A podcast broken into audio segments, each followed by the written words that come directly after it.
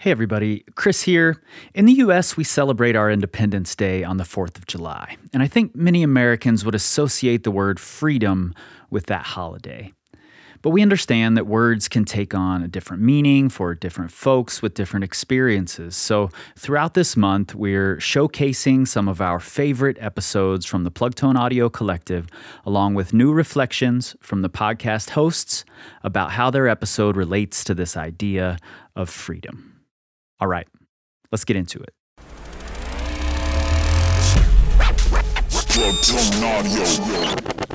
What up, y'all? It's your boy, Devin Dabney, host of the American Climbing Project. And I have an episode that I want to share with you all on this channel, but I wanted to take a couple minutes to talk about this idea of freedom and why we chose this episode to fit that theme. You know, if I'm being honest, as a black American man, it's really difficult for me to wrestle with this idea of freedom in the context of the country I'm from.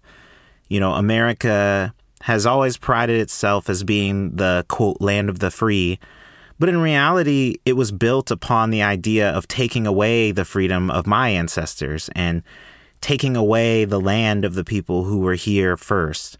And it still continues to uphold a lot of those traditions today.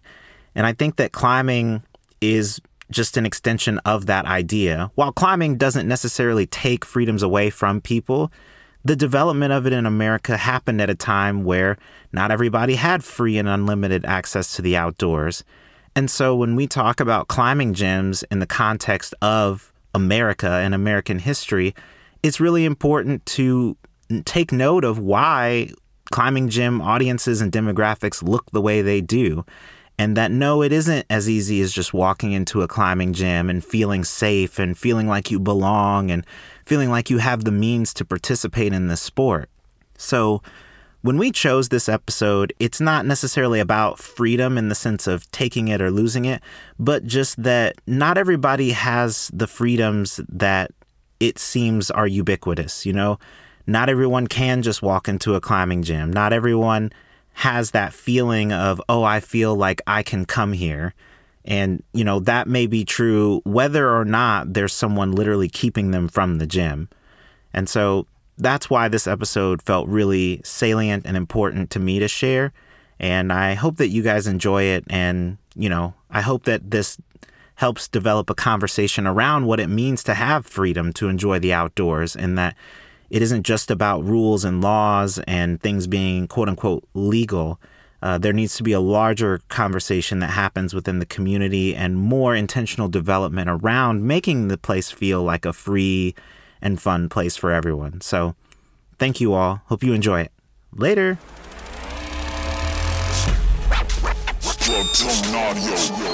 Like, I'm not here to convince anybody of anything. Like, all I'm doing, especially with this podcast, like, all I'm doing is I'm putting my opinion out there in the form of a comedy sketch. And then I'm putting out the climbing community's voice out in the form of interviewing, you know, dozens of different rock climbers and, and seeing what people think. And then that should hopefully start a dialogue where, you know, people might disagree with the entire uh, library of the podcast.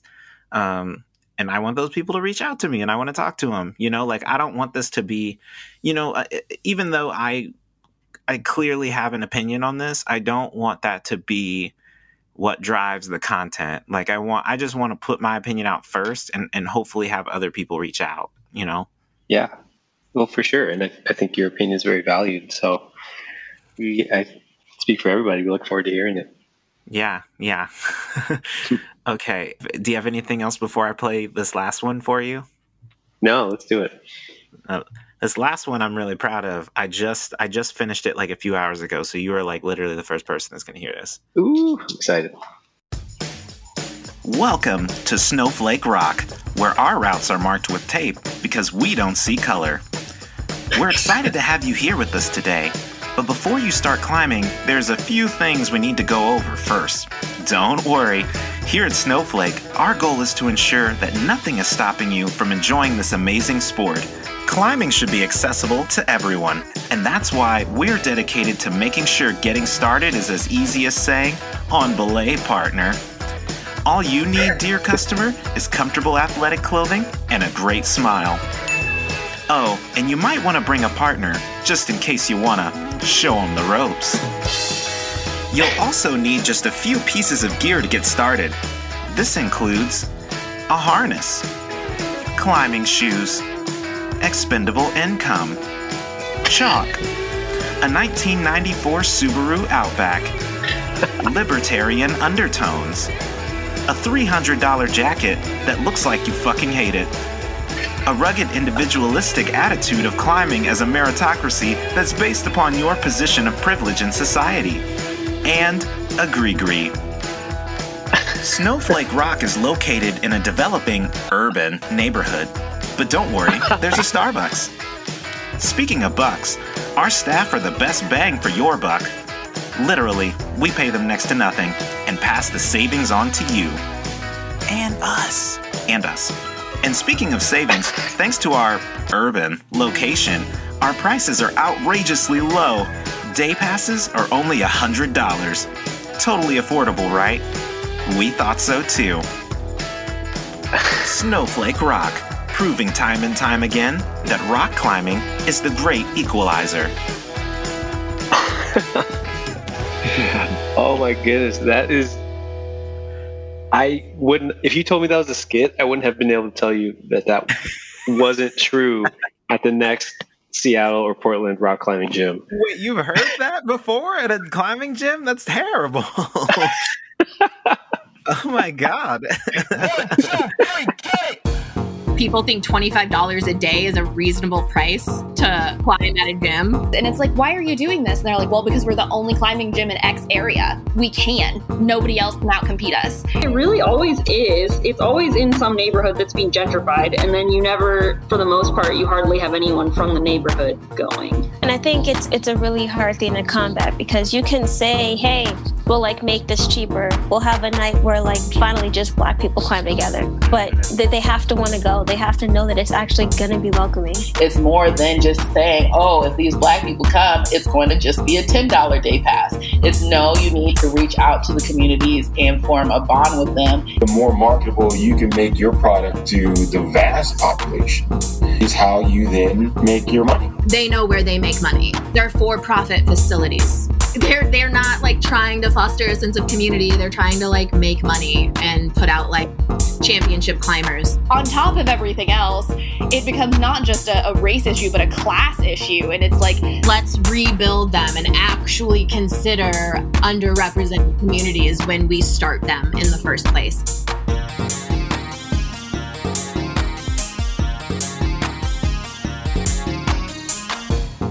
What up, y'all? Black by popular demand. This is the American Climbing Project. I am your host, Devin Dabney, and today I want to say thank you for your patience while we get these episodes right. As you can probably tell, it takes a lot of time to put this shit together, and honestly, we weren't expecting such a warm welcome. Uh, today's main guest is Michael Manuel, Mike for short. Mike is one of my favorite climbers to talk to. He's hilarious, he's very thoughtful, and as an Asian man, he's had enough similar experiences to me that I can relate, but different enough experiences that we can learn from each other. And speaking of different experiences, today's topic is one of the most commonly cited concepts in the climbing community the idea that rock climbing is the great equalizer, a true meritocracy, a sport that doesn't discriminate, that anybody can just go do. Wait a minute, Devin, you're not finna challenge that idea, are you? Why, yes. I still want that gas, yes. And you had better deliver, deliver.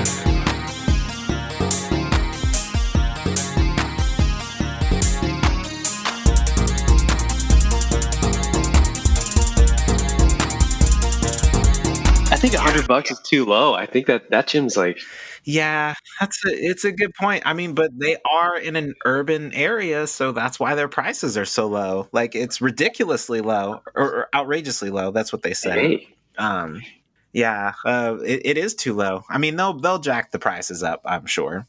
But yeah, I I I love that because we already have kind of been talking about access. And I think that once again, people don't realize how hard it is and all those little tiny barriers or big barriers that add up just to even get to the damn gym, much less the like cultural barriers, you know? Yeah. I mean, let alone if someone took you to a climbing gym, like, hey, I want to take you climbing.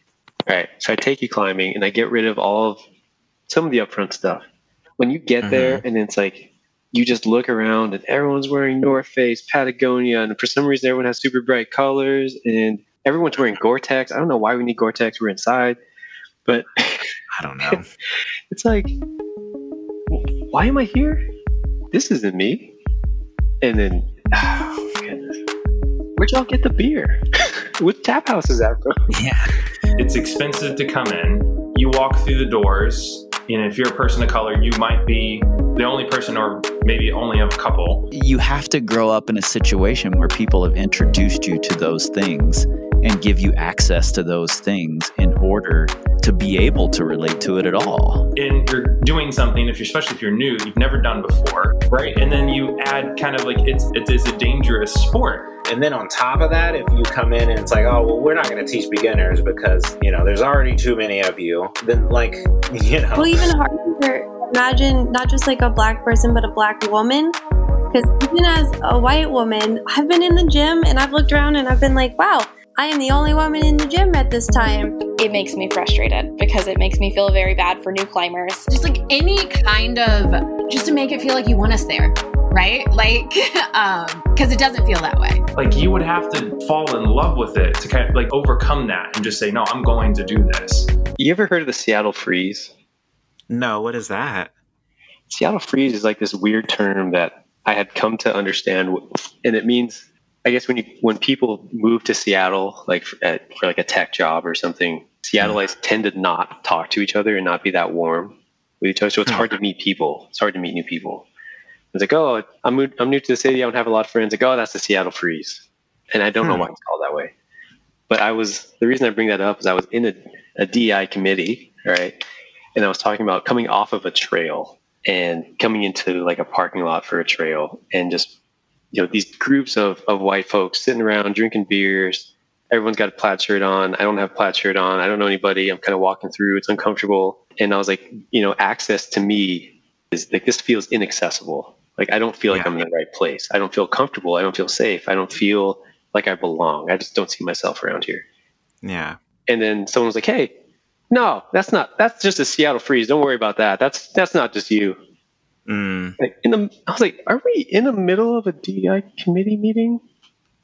Um, do you hear yourself speaking? So, so we're not we're not listening to the marginalized persons. Okay.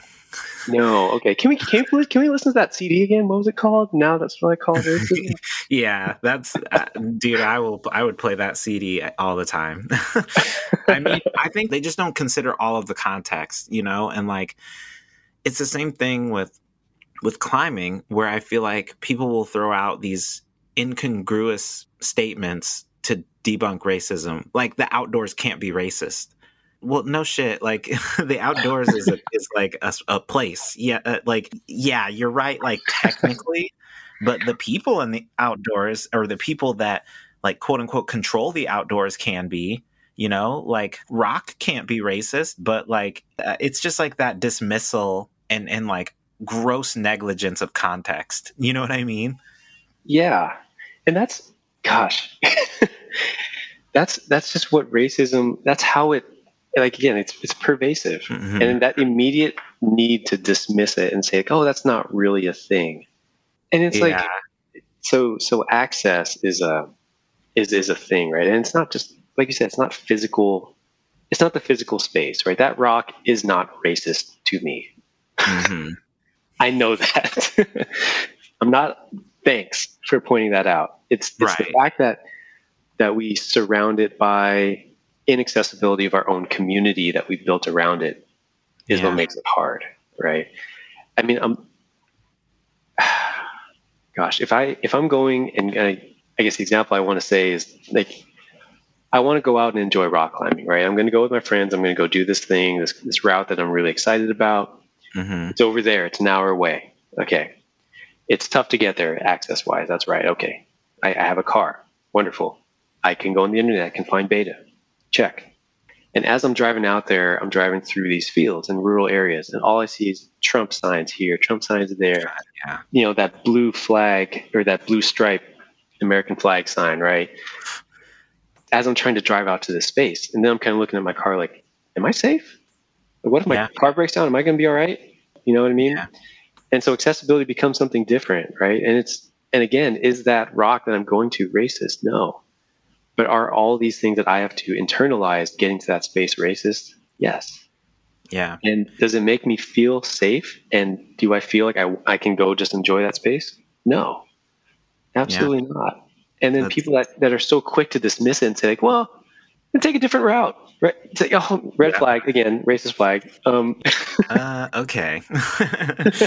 yeah, uh, it's it's just again that disregard for someone's experience and like I've had a lot of close friends in the last like couple of years talk about climbing trips that we've taken to the south and realizing that like you know we joked about it in the moment but just like really realizing the gravity of like yeah when we were in horse pens if you were by yourself you would not have come out of some of those spots that like the mm. gas station that we had to stop at or that part of town that we were in for whatever reason The challenge with climbing is that it's a cultural thing. So your natural demographics of your area is then going to influence the culture of your climate. even just the fact that national parks were basically designed as an oasis for white people A rock's not going to care what color my skin is, right? But like that's not what we're talking about. That's not what makes up the outdoor industry. There's no situation that I can really think of where someone's going to go out of their way to do something discriminatory. It's just that element of trying to not necessarily have an active effort to say, be non racist. But it's just that, like the disconnect from if it's not happening to me, then it must not be happening. We're like, well, I've never experienced racism climbing. Like, yeah, no shit, Chad, you're white. Like, I, I know you haven't experienced racism in climbing. Like, that obviously would not happen for you. like in your statement you said like it's an oasis for white people and i think like some people will hear that and instantly have an issue with what you're saying. They're like we're an oasis for white people. It, it, but it's like it was like an understood thing. Like that was the purpose of, of parks it was not to make some beautiful space for everyone. It was meant as like a getaway for white people. Like it's an oasis but you have to have a certain amount of income to be able to get there. So therefore it is for white people one of the negatives I think of rock climbing is that the community is incredibly insulated from the outside world, where like you can go to a climbing space and completely be detached from the community around it. You know, I'm betting that most people that go climb at the Red do not go into town in a night out at Slade. You know what I mean? Yeah. But in that way, it's kind of a positive because for us, when you get to the climbing destination, I, and I'm speaking for myself, I usually feel fine. Like once I get to Horse Pens 40 and I'm on like the in the boulder field, I feel fine. But it's that whole trip there, and I think what did it for me was, um, I was listening to an outdoor panel like in June, and there was a, a woman, a black woman that's a hunter, and she said something to the effect of, I never go hunting without a white person. I would never do it. And I realized that I had always gone climbing with white people. Um, and I don't know if I would have felt comfortable if it was all black people. And that was really hard for me to process because I just never had to think about it that way because it's never been a problem. But like I've to this day, I've only I've never climbed with more than one black person at a time. Like I can tell you on one hand how many times I've climbed with with a black person at all, and I've never climbed in a group with even just all brown people. Hell, like, and so to think like, what if it was like four or five black people and and myself going to Alabama? I'd be like, and that's like sad, man. Yeah, it's really sad is a understatement. Sad is, is definitely an understatement. Can you imagine if you're you're carrying a couple packs with rope and you got your hood on because it's cold, and and all of a sudden you're walking down the street and you're kind of lost because you're trying to figure out where to go, and you end up on someone's private property. God. Oh my ah, God. Oh, God. Like, that's a horror story.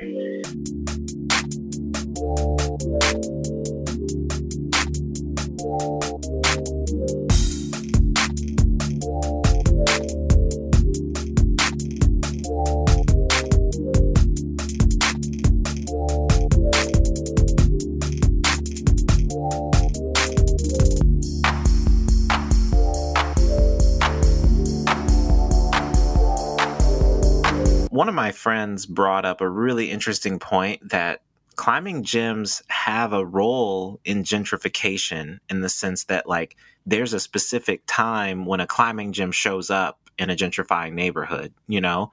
I, am not a real estate person so i couldn't really say uh, when but you know climbing gyms need a they look for a lot of space you know that's really cheap and then you know once the once the thing's built you know, you're just collecting dues, you know, and then they pay the staff nothing.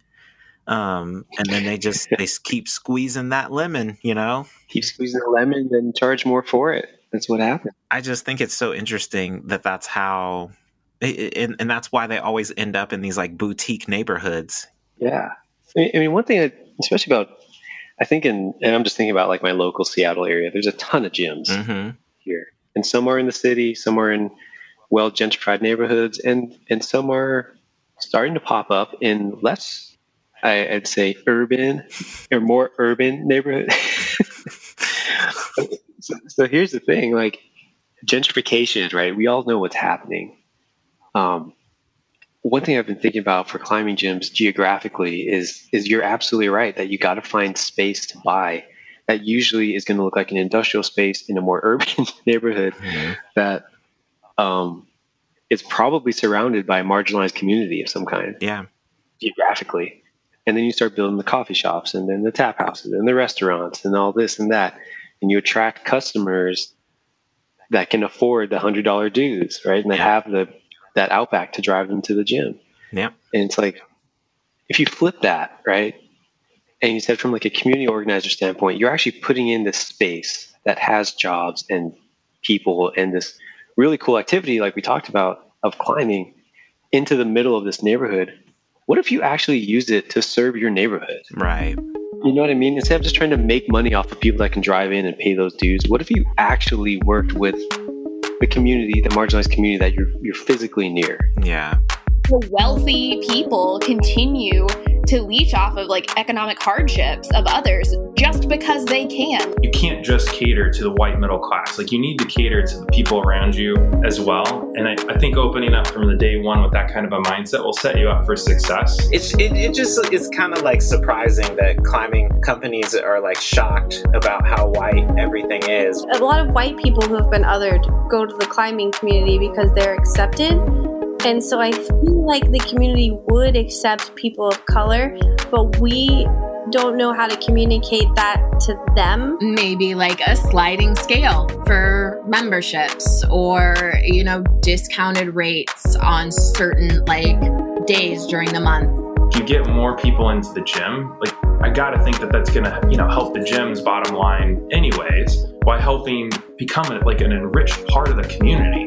It doesn't have to be necessarily just people of color because there's poor white people too. I think that there's this weird assumption that making something more affordable means that that like that's the way to get more black people to come in, but there's plenty of black people and brown people that have money but just don't want to come in. And so the question as a business, one, do do we or do we not do something about that? And then two, you know, to what degree is that beneficial to our business model? Yeah, I mean it's a good it's a really good question. Like what how much is equity worth as a company? Exactly. That's what and that's what you'd be paying for if you were losing money. Like, oh well, we're we're not making as much money, but more people are able to access the sport. And I'm willing to bet that most climbing gym owners couldn't give a shit less about something like that. But that's why we're in the situation that we're in, right? Feel free to prove me wrong, you know. Right. But uh but my guess is like y- you just don't care enough about the people who can't access your sport because if you did, you'd do something about it even if it cost you money, you know? Even if it costs you money. So like, what would like what would the what would like what what could we do as a community? Do we just cancel that gym? Nobody go to this gym anymore. Don't go to those coffee shops. Don't go to the tap rooms. Yeah, We're, we're going over here instead. Like what? That that wouldn't quite do it either. Yeah, I was gonna say I I don't know when when when I see stuff like that where people are like, let's just not go to that gym. It, it usually does not shut the gym down. Like the gyms usually survive. We've seen that uh, a lot of gyms get me too this past year, but they're still going. That after all of that uh, that backlash, and and I'm talking about like across the country, there was several big gym uh, com- corporations that that had this outpouring of like they don't care about their their staff or like they are they're doing racist things or they're doing horribly mistreating their employees. Like that's all that's all out there and and still nothing has drastically changed. These companies still are making money. There's enough people that are just like eh it's not a big deal. I just want to i don't want to focus on that stuff when i'm climbing anyway you know? I just Yeah. want to climb. I'm just trying to promote the stoke bro you know I'm just trying to stay stoked. yeah So I don't know. Do you have any ideas for how to keep accountability for the gyms?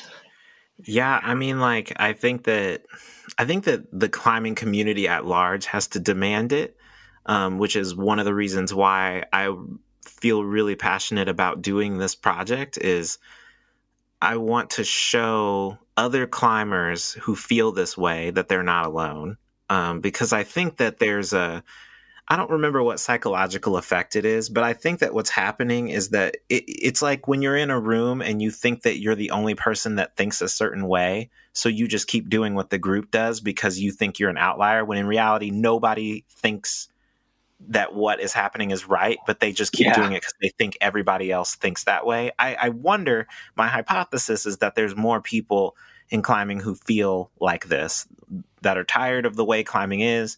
They're tired of every Reel Rock being another shirtless white guy climbing the harder version of what was climbed at last year's Reel Rock. You know, like they're they're tired of being the only wha- whatever when they come into a climbing gym, wha- whatever marginalized group. Um, and and but everyone thinks that they're the only person, and and I've found that a lot of my friends have stopped climbing because they feel like they're they're outliers or that they don't fit in with the community because the community is this they think of the community as this privileged elitist ignorant complacent thing. And i don't think it's that. I think there's more people that think the other way like that want it to change and want to do better but they just don't feel they feel alone and so i want to try to make people feel less alone i could be wrong maybe the whole climbing community is fine with the way things are um, I, I don't know, man. Like maybe maybe the, like climbers of color and like all the friends I have are the only people that think this way, and we're just gonna be like totally rejected.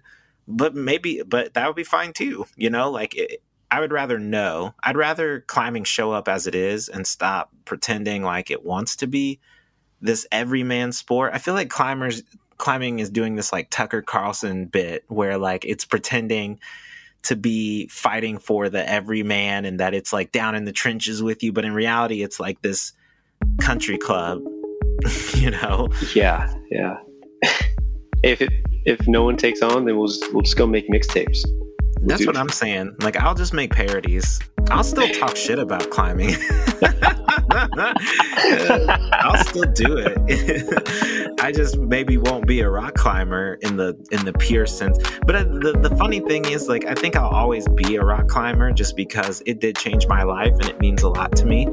But I think it, you know, I think that what it means to be a climber for me is change. Uh, it, it's not just about climbing rocks. It's about the way I look at the world. The way that I try to improve the world is through rock climbing. That's what makes me a climber, not the fact that I climb. You can't just create equality overnight. There's going to have to be some things that move fast and some things that move slow. But you just need some representation to work towards an end goal where people are equal. you know, the whole point of this whole thing. Why are all of the gyms calling up the 12 famous black climbers and asking them to do things? Why aren't they using their internal people? Oh, wait, they don't have internal representation. And when you look up towards the upper leadership, they're all white also. I think that people in positions of power don't often make the right decisions because they get terrified of losing their power. You don't get rewards fast. Like your reward is seeing the people around you more comfortable and happy and seeing how the environment changes. Like you're doing it for the better.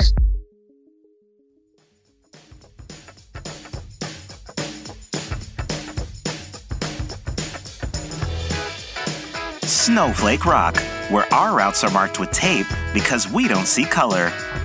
Our climbing gym is located next to a brewery that's next to a brewery that's next to a tap house. That's also a brewery. But if you don't want to walk the 25 feet to get your brew, we're also a craft distillery.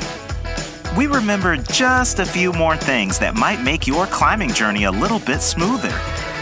This includes a rope bag, uncensored rap music, belay glasses, generational wealth, internalized misogyny, and a toothbrush.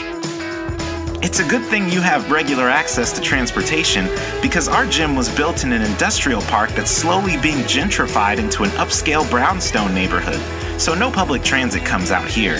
But that's no problem for you. Take your Subaru down from the condos as you pass by the moving trucks of the evicted locals, making way for your Starbucks. Snowflake Rock, proving time and time again that rock climbing is the great equalizer.